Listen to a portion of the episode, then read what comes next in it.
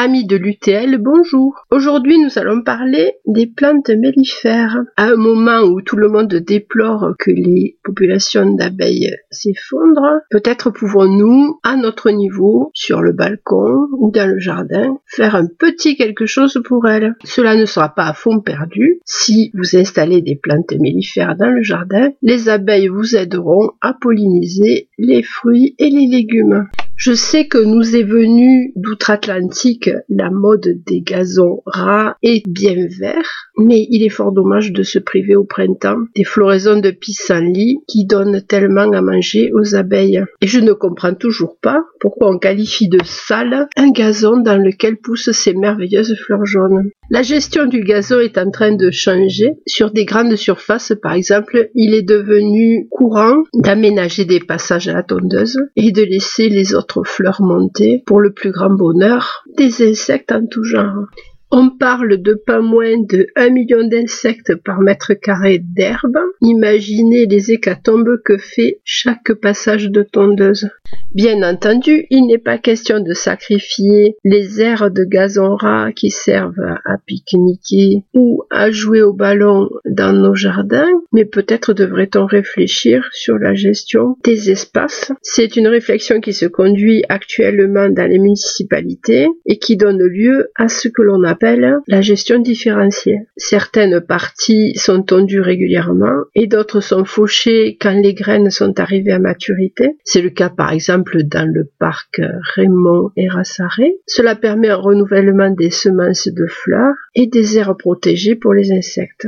D'autres zones qui peuvent être intéressantes pour les insectes, ce sont les champs d'engrais verts. Des directives européennes tendent à empêcher les sols de rester nus le plus possible et donc une des alternatives consiste à semer des engrais verts et certains de ceux-ci sont particulièrement favorables aux abeilles. Je pense par exemple à la facélie, à la moutarde, au trèfle qui apportent une nourriture abondante. Par contre, ce que l'on appelle le miel monofloral, c'est-à-dire qui est issu d'une seule espèce de fleur, n'est pas ce que l'on peut proposer de mieux aux abeilles. Comme nous, elles ont besoin de se nourrir à différentes sources. On n'imagine pas parce que la salade est bonne pour la santé que l'on ne se nourrisse que de ça. Et eh bien c'est un peu pareil pour les abeilles qui tirent des minéraux et des vitamines différentes de différents végétaux. De plus, il est question de saisonnalité, c'est-à-dire que si vous vous cantonnez à une seule espèce, espèces florales. Certes, il y aura abondance pendant une période, mais quand les fleurs seront fanées, les abeilles se retrouveront en période de disette. Alors, si vous avez oublié du lierre ou des ronces au fond du jardin, arrêtez de battre votre coulpe. Sachez que ces deux végétaux vont proposer une nourriture abondante à un moment où la nourriture devient rare pour nos amis les abeilles. Loin de moi l'idée de vous demander de cultiver de la ronce ou du lierre dans votre jardin, mais on se rend bien compte là qu'on est dans une question de point de vue. Les pissenlits que certains exècrent, ainsi que le lierre, peuvent être considérés comme formidables par les insectes. Qu'allons-nous proposer à nos petites abeilles? Eh bien d'abord, toutes les plantes de la famille des labiacées. Les labiacées, on en a vu une il y a peu de temps, c'est la lavande. C'est une famille euh, qui a été déterminée par Carl von Linné à partir de la forme de sa fleur. Les labiacées, en fait, ont une petite lèvre sur la partie inférieure de la fleur qui sert de piste d'atterrissage aux insectes, ce qui est bien pratique. Dans cette famille, que l'on nomme aussi l'amiacée, ou encore l'abier, vous allez trouver de nombreuses plantes et en particulier des plantes aromatiques.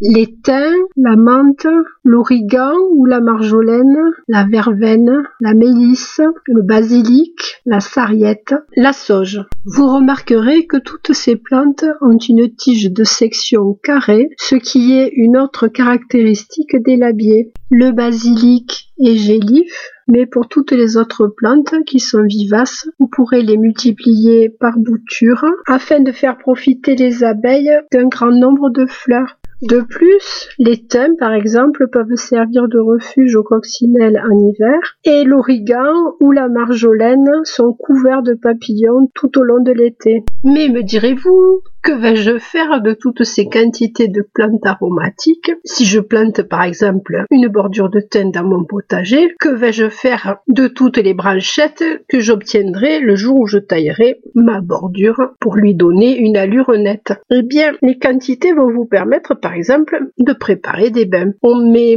les plantes dans une poche de gaz ou dans un gant de toilette et l'on va faire couler l'eau chaude par-dessus après l'avoir suspendue sous le robinet. Et à vous les bains de Cléopâtre et les inhalations parfumées.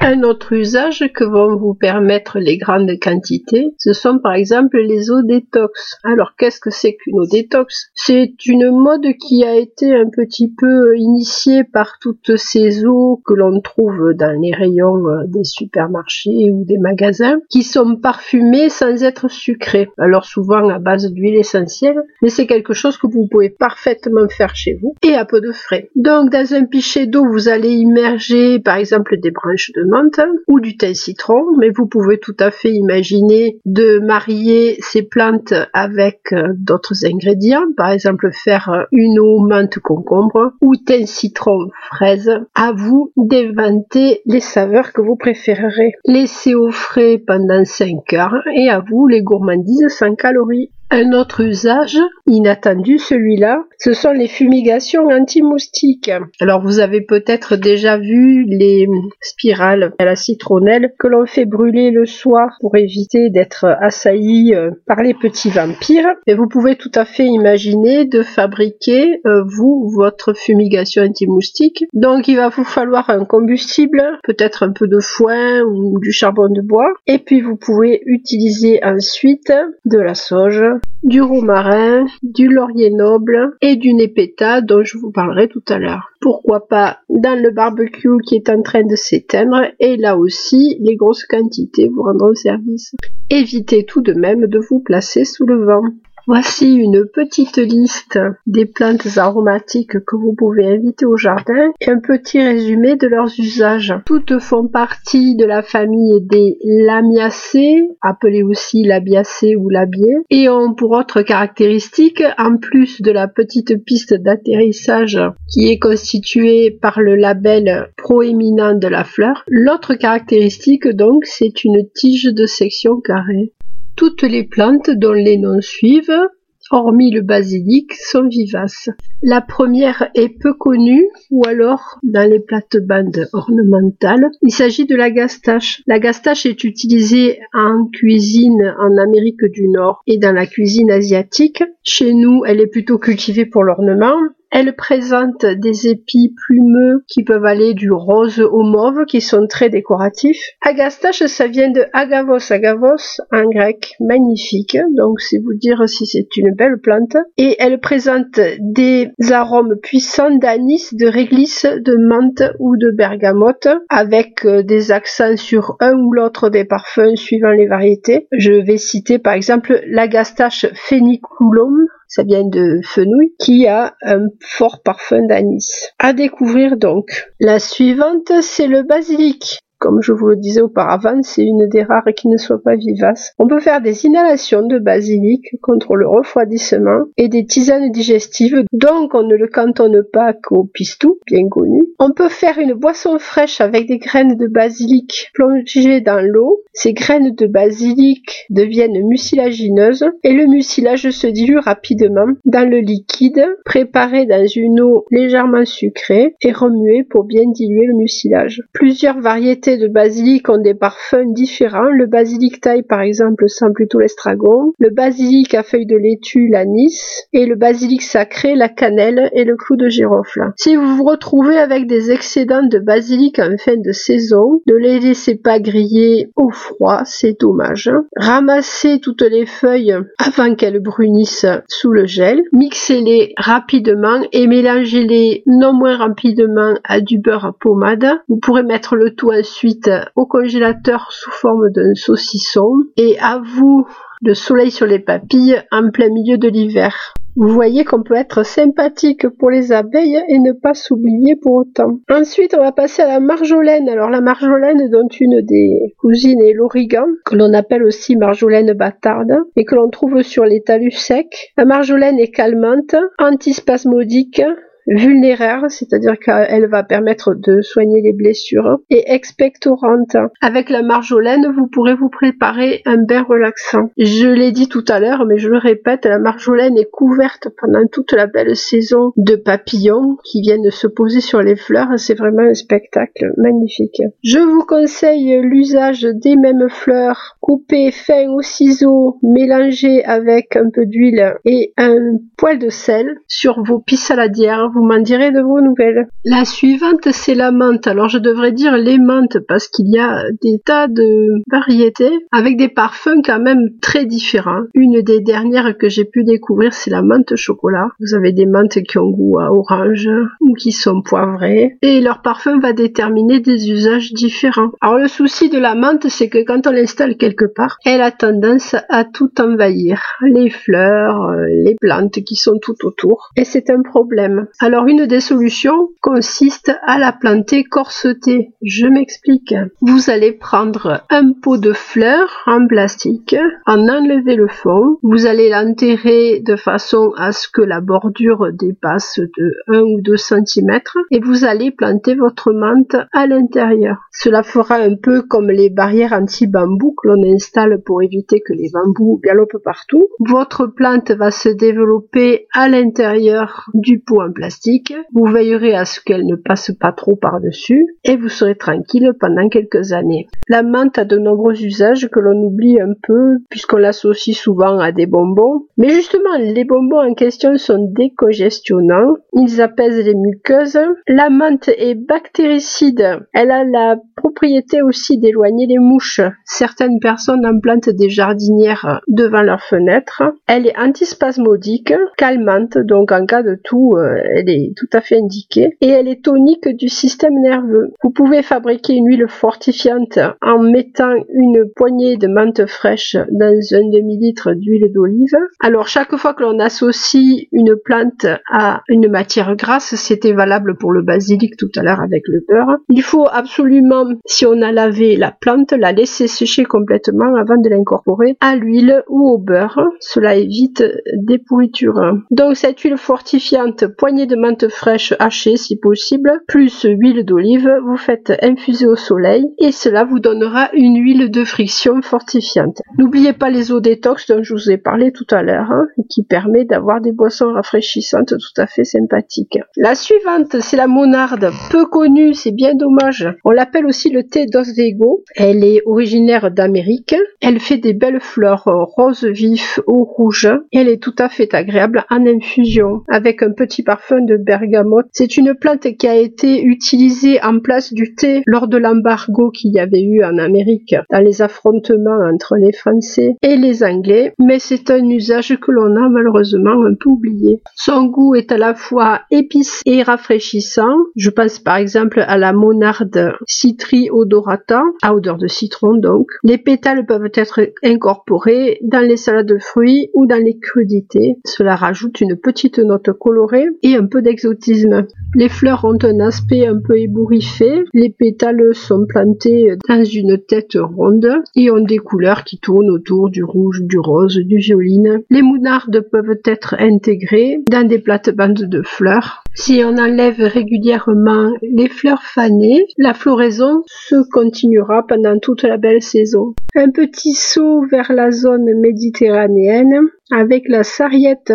Alors deux formes de sarriette, la vivace et l'annuelle. Vous préférez bien sûr la vivace. La sarriette, elle était considérée avec suspicion du côté des couvents parce qu'elle était donnée pour aphrodisiaque. On parlait d'elle en parlant de l'herbe ossatyre. Alors effectivement, elle est stimulante et elle équilibre le système nerveux. Elle a de bonnes qualités bactéricides. Elle soigne les plaies de la bouche et de la gorge. Elle vient en aide à la cicatrisation des ulcères et elle est antiparasitaire. Elle est donnée pour une des huiles essentielles importantes. Une autre qualité de la sarriette, ça va être son côté désinfectant, puisqu'on la préconise dans la préparation des haricots pour éviter les flatulences, et c'est ce qui lui vaut en allemand le nom de herbe haricot. En Provence, on l'appelle poivre d'âne, pèbre d'az, et il me semble bien que dans un des livres de Marcel Pagnol, je crois que c'est la gloire de mon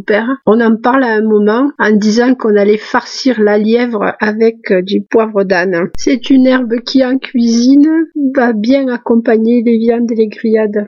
La sauge, elle, se présente comme une panacée pour ces dames. Sauge, ça vient de salvare, sauver. On l'appelait aussi la toute bonne. Les préconisations anciennes pour soigner les douleurs féminines se sont vues confirmées par la découverte de phytoestrogènes, c'est-à-dire des oestrogènes mimés par la nature, par les plantes.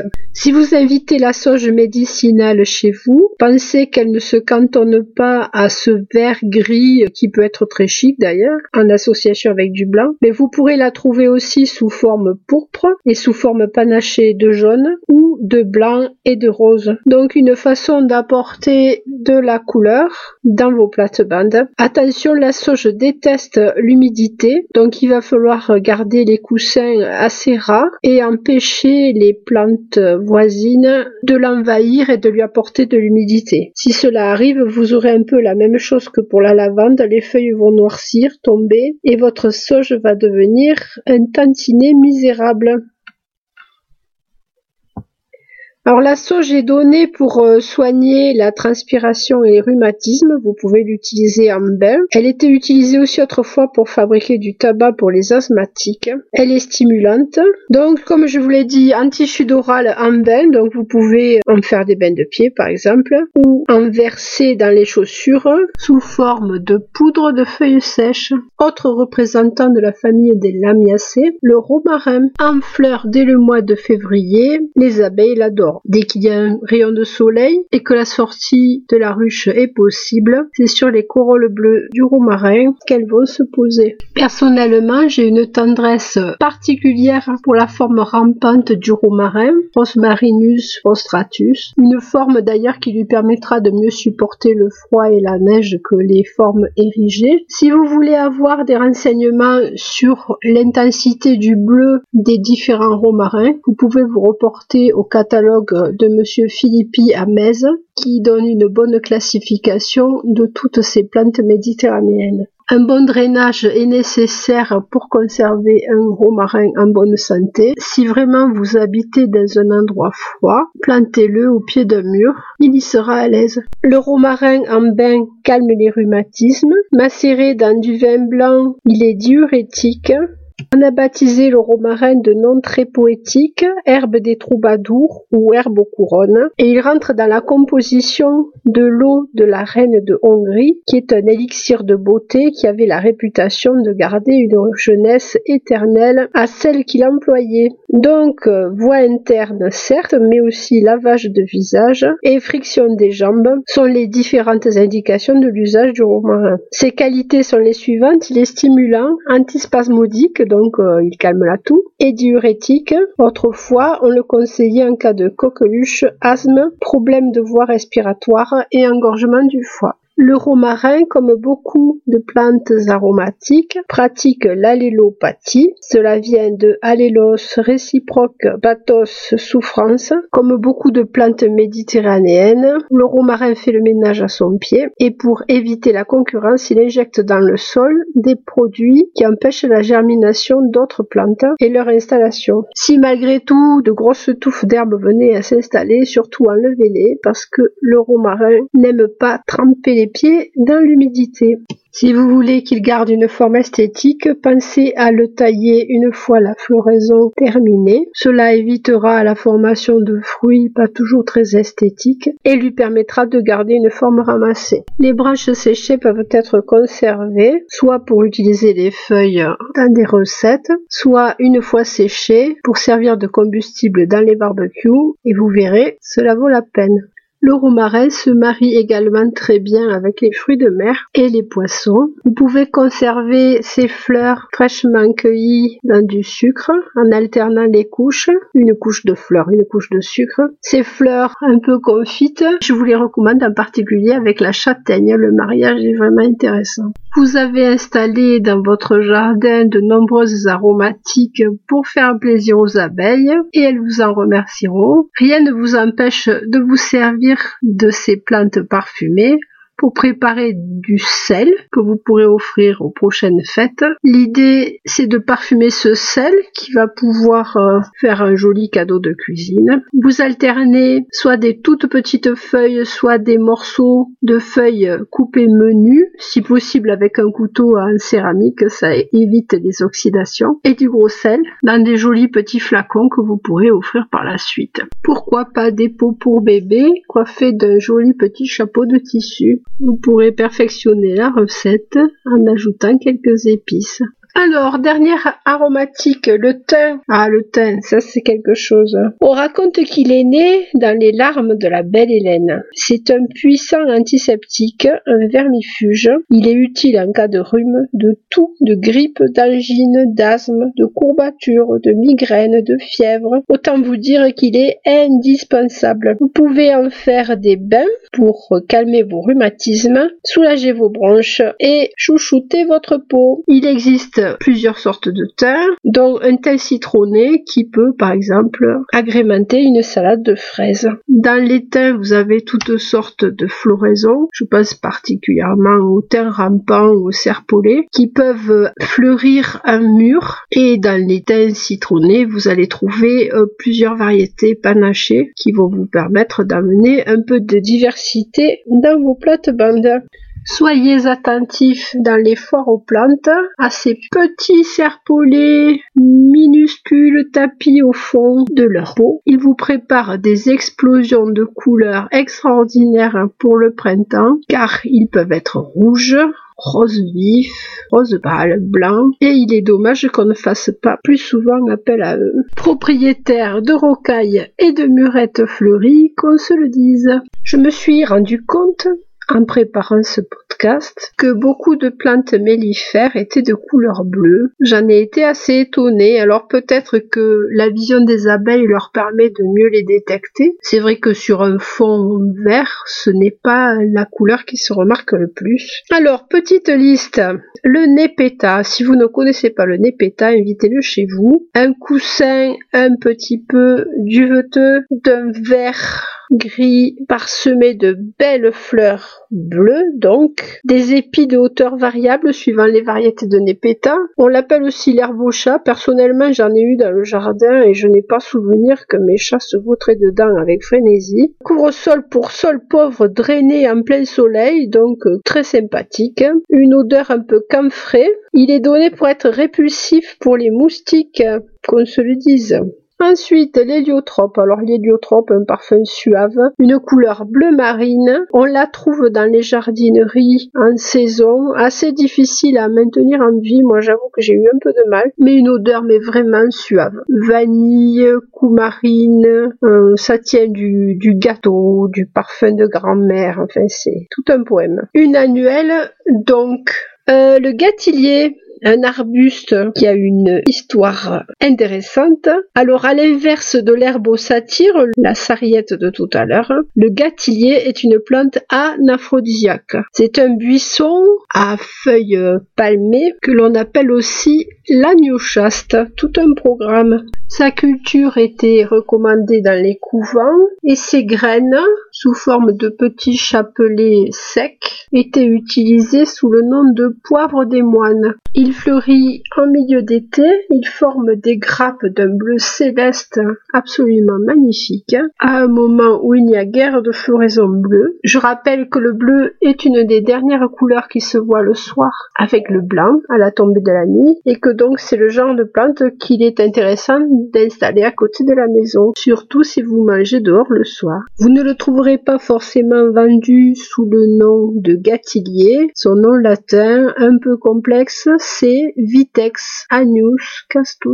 L'agneau chaste. Continuons dans l'exotisme avec la sauge d'Afghanistan, que l'on appelle aussi le perovskia, mais qui vaut la peine d'être attendu. Un beau nuage bleu sur une plante plutôt argentée, qui peut être de belle taille, hein, jusqu'à 80 cm de haut, et qui est particulièrement belle en contraste avec des fleurs jaune pâle ou jaune citron. Très résistante au froid, elle peut être installée dans un jardin de montagne. Ensuite, le Caryopteris une feuille un peu veloutée, grise, plutôt le style de plante méditerranéenne qu'il faudra éviter d'exposer à l'humidité. Et là aussi, une belle fleur bleue au cœur de l'été. On va retourner sur des formats un peu plus petits avec la centaurée, alors le fameux bleuet, plante messicole, plante des moissons qui peut faire, euh, suivant son installation, entre 20 cm et 70 cm de hauteur. Il demande un sol assez sec, du soleil, et si vous voulez profiter longtemps des fleurs, espacer les semis d'une quinzaine de jours. Cela vous permettra d'avoir des bleuets tout au long de l'été. Le bleuet s'appelait aussi casse-lunettes, et petite, moi je me souviens d'avoir eu droit à des bains euh, oculaires à base de pétales de bleuet séchés. Une très belle fleur qui fait partie des bouquets patriotique et que l'on trouve, j'ai été assez étonnée, sous d'autres couleurs, en mélange. Donc vous trouverez de la centaurée également rose, violine, bordeaux, blanche pour varier les plaisirs. Ensuite, un de mes chouchous, le géranium vivace. Mais quelle merveille Pourquoi s'ennuyer à avoir des géraniums toujours malades, parasités par des chenilles et pas toujours décidés à fleurir alors qu'on a à notre disposition le géranium vivace. Alors je vous recommande dans la couleur bleue le géranium rosane qui est donné pour un des plus florifères jusqu'à 6 mois de floraison si on le traite bien et son petit neveu Orion qui lui aussi est très méritant.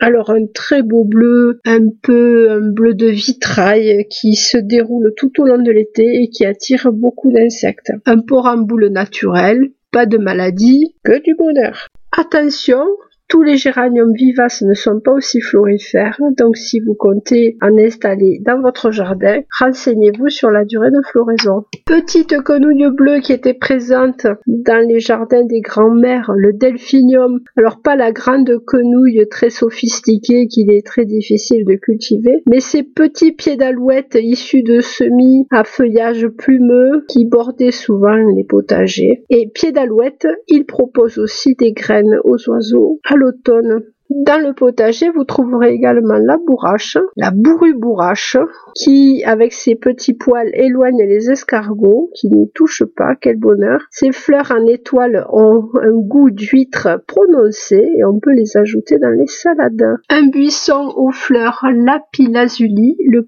céanote, alors le céanote à feuilles persistantes, parce que vous en avez qu'à feuilles caduques également. Et je vous recommande Puget Blue ou Italian Sky. Les deux sont d'un bleu absolument renversant et attire beaucoup d'insectes. Alors attention, quand vous les taillez, ils n'apprécient pas vraiment et ils risquent de vous faire une petite crise d'apoplexie. Le cyanote peut s'adosser à un support. C'est une plante qui n'est pas vraiment grimpante. Et euh, je me souviens d'un mariage entre un cyanote Puget Blue et un rosier de Banks jaune vanille. C'était un accord absolument merveilleux. Donc bleu foncé, jaune vanille, à vous d'inventer de nouveaux accords ou copiez-les à l'aide d'autres fleurs. Un autre type de fleurs qui semble attirer énormément les insectes, ce sont les fleurs en ombelle. Là, c'est sûr, on les remarque. Ça fait des genres de plateaux de petites fleurs minuscules collées les unes aux autres. Et on peut observer, du coup, beaucoup d'insectes en même temps. Dans cette catégorie, il y a bien sûr la carotte sauvage, qui peut se sécher d'ailleurs et qui peut donner lieu à des tableaux de fleurs séchées tout à fait charmants. L'amnie, alors l'amnie, A-M-N-I, se trouve depuis plusieurs années dans les plates-bandes des villes et c'est une plante à fleurs blanches qui apporte beaucoup de légèreté et de grâce au mélange de fleurs. Alors la coriandre aussi, c'est une plante qui peut être très très jolie mélangée à des fleurs. N'hésitez pas à l'inviter dans vos plates-bandes. Grande gigue,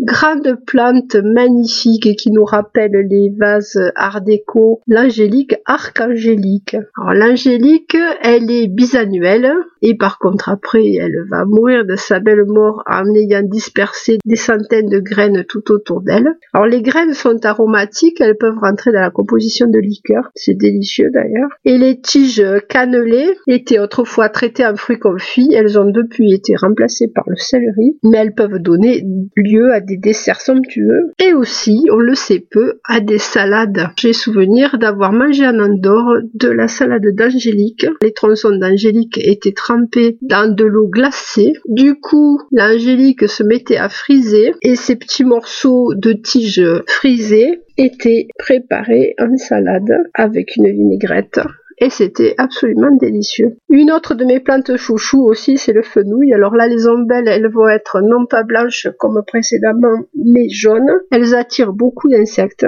et aussi des papillons qui vont former leur chrysalide dessus, en particulier un très beau papillon qui est le grand macaon. Le fenouil apporte de la légèreté dans les plates-bandes. Il suffit de le voir le matin couvert de rosée, c'est une petite merveille. Ce fenouil, c'est le fenouil vivace, bien entendu. Vous le en vert, mais vous le trouverez également sous sa forme pourpre dans le rayon des plantes à fleurs. Quelques arbustes pour terminer. Les églantiers. Alors pourquoi les églantiers? Parce que les roses, avec leur euh, quarantaine de pétales bien serrés, ne permettent pas aux abeilles de butiner correctement. Donc toutes les roses semi-doubles ou simples les accueilleront plus facilement. Le Lagerstromia aussi, le lilas des Indes qui propose une floraison en arrière-saison. Je ne suis pas pour les tailles drastiques, mais le Lagerstromia a besoin absolument d'être taillé sévèrement tous les ans, sous peine de casser. Son bois est intéressant parce qu'il se desquame un peu comme le bois du platane et il propose une floraison en toute fin d'été à un moment où il n'y a plus grand chose à admirer. La bruyère aussi va contenter vos abeilles. La bruyère et la calune, donc des buissons bas, qui aiment plutôt les sols acides et légers, et qu'il faudra tailler soigneusement de façon à ce que les buissons restent toujours esthétiques. Et puis une plante facile, facile, qu'on n'utilise pas assez, l'altea. Alors l'altea, au lieu de le laisser monter Faites-en des haies, c'est magnifique en haie, ça fleurit longtemps, ça propose de la nourriture aux insectes, des cachettes aux oiseaux, et c'est vraiment extrêmement généreux. Et en plus, très peu cher. Ça se multiplie facilement par semis, vous trouverez toujours quelqu'un qui voudra vous en donner. Ne vous en privez pas. Et pour finir, la cerise sur le gâteau, l'arbre à miel. Eh bien oui, ça existe. Alors, il a deux noms cet arbre à miel. Il s'appelle Tetradium danieli. Il vient du nord de la Chine il fleurit en juillet-août avec une odeur absolument suave. Il fait partie de la famille des rutacées. Et les rutacées, eh bien, ce sont les agrumes. La fleur n'a pas grand chose à voir, mais par contre, elle sent extrêmement bon. Il y a peut-être une petite odeur qui ressemblerait à de l'encaustique. C'est assez particulier. L'ancien nom, c'est Euodia, qui signifie bonne odeur. C'est un arbre qui peut être utilisé comme arbre d'alignement, qui peut monter jusqu'à 20 mètres. Et il est absolument couvert d'insectes. J'en ai vu à plusieurs reprises dans des trocs de plantes, donc ça vaut la peine de farfouiller un peu. Et si vous avez la place, ne manquez pas de l'inviter. Voilà, on est parti faire un petit tour du côté de nos amis les abeilles et des plantes mellifères. J'espère que cela vous aura donné des idées pour votre jardin ou au moins que vous regarderez la nature d'un œil un petit peu différent. Je vous souhaite de vous porter le mieux possible. Amis de l'UTL, c'était Annick Valérie. Je vous dis à bientôt.